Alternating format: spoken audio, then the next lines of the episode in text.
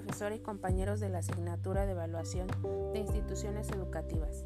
Mi nombre es Blanca Luz Godínez Anaya y en esta ocasión les voy a hablar sobre la calidad educativa en México.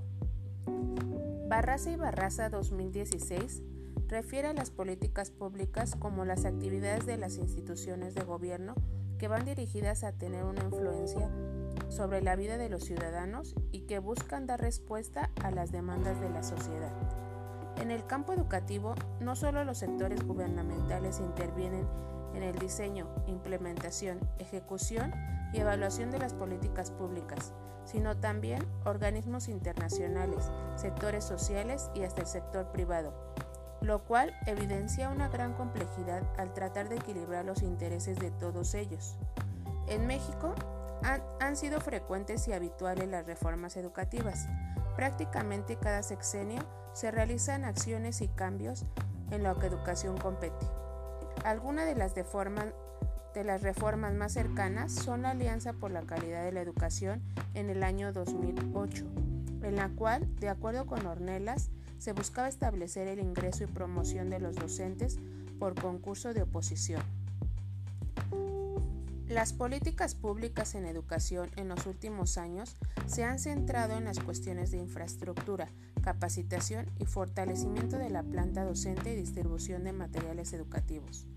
Además, es necesario ser evidente que, en la actualidad en educación, se trabaja en función de del Acuerdo Educativo Nacional 2018, materializado a través de la nueva Escuela Mexicana, la cual representa la implementación de la nueva política educativa nacional por parte del Estado mexicano.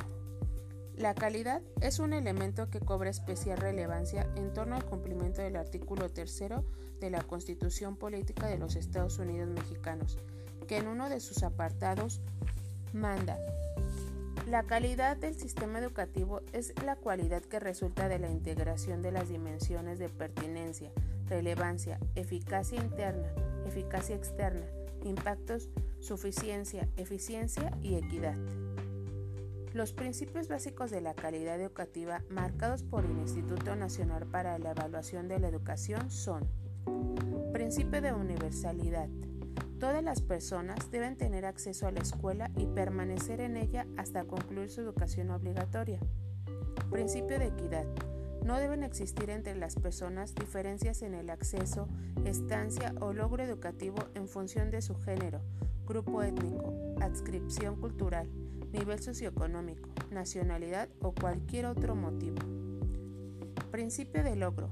Las personas deben desarrollar las mismas competencias en los mismos niveles y en cada punto del sistema educativo, cualesquiera que sean los contenidos, conocimientos y valores que un sistema nacional se proponga enseñar.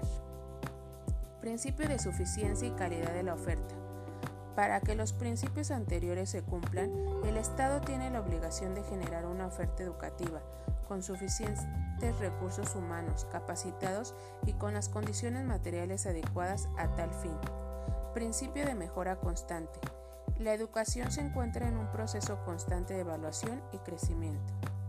La internacionalización es un factor clave en la educación superior, incluso se ha convertido en un elemento central y hasta dominante en las políticas y prácticas de la educación superior a nivel institucional, nacional, regional e internacional.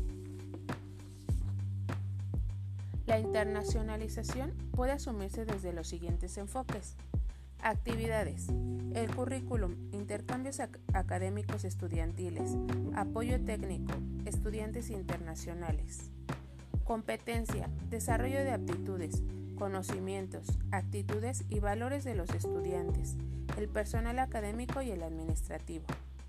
Etos. Se subraya la creación de una cultura o ambiente universitarios que promueva y apoye las iniciativas internacionales e interculturales. Proceso. Integrar o estimular la dimensión internacional o intercultural en la enseñanza, la investigación y el servicio mediante la combinación de una amplia gama de actividades políticas y procedimientos. La internacionalización ha sido tan relevante que incluso la UNESCO estableció en 1995 el diseño de políticas para el cambio y desarrollo en la educación superior. Un programa de evaluación curricular es la vía para conducir y proporcionar información respecto al diseño curricular. Es un documento oficial que describe operacionalmente los principios de la evaluación curricular, su estructura, las funciones de los actores del proceso, las tareas específicas y los productos esperados. Dos alternativas respecto a los elementos que deben contener los programas de evaluación curricular son Instituto Politécnico Nacional, Instituto Nacional para la Evaluación de la Educación. Para garantizar la calidad de la educación, no es suficiente la generación de políticas públicas, han de crearse organismos, estrategias y acciones que permitan medir y evaluar los criterios y propiedades que se han considerado para dar cuenta de esta. Por ejemplo, el Sistema Nacional de Evaluación Educativa SNE tiene por objeto contribuir a garantizar la calidad de los servicios educativos prestados por el Estado y los particulares con autorización o con reconocimiento de validez. Oficial de Estudios, Instituto Nacional para la Evaluación de la Educación 2020. Sus fines son los siguientes. Establecer la coordinación de las autoridades educativas y dar seguimiento a las acciones. Formular políticas integrales, sistemáticas y continuas, así como programas y estrategias de evaluación educativa.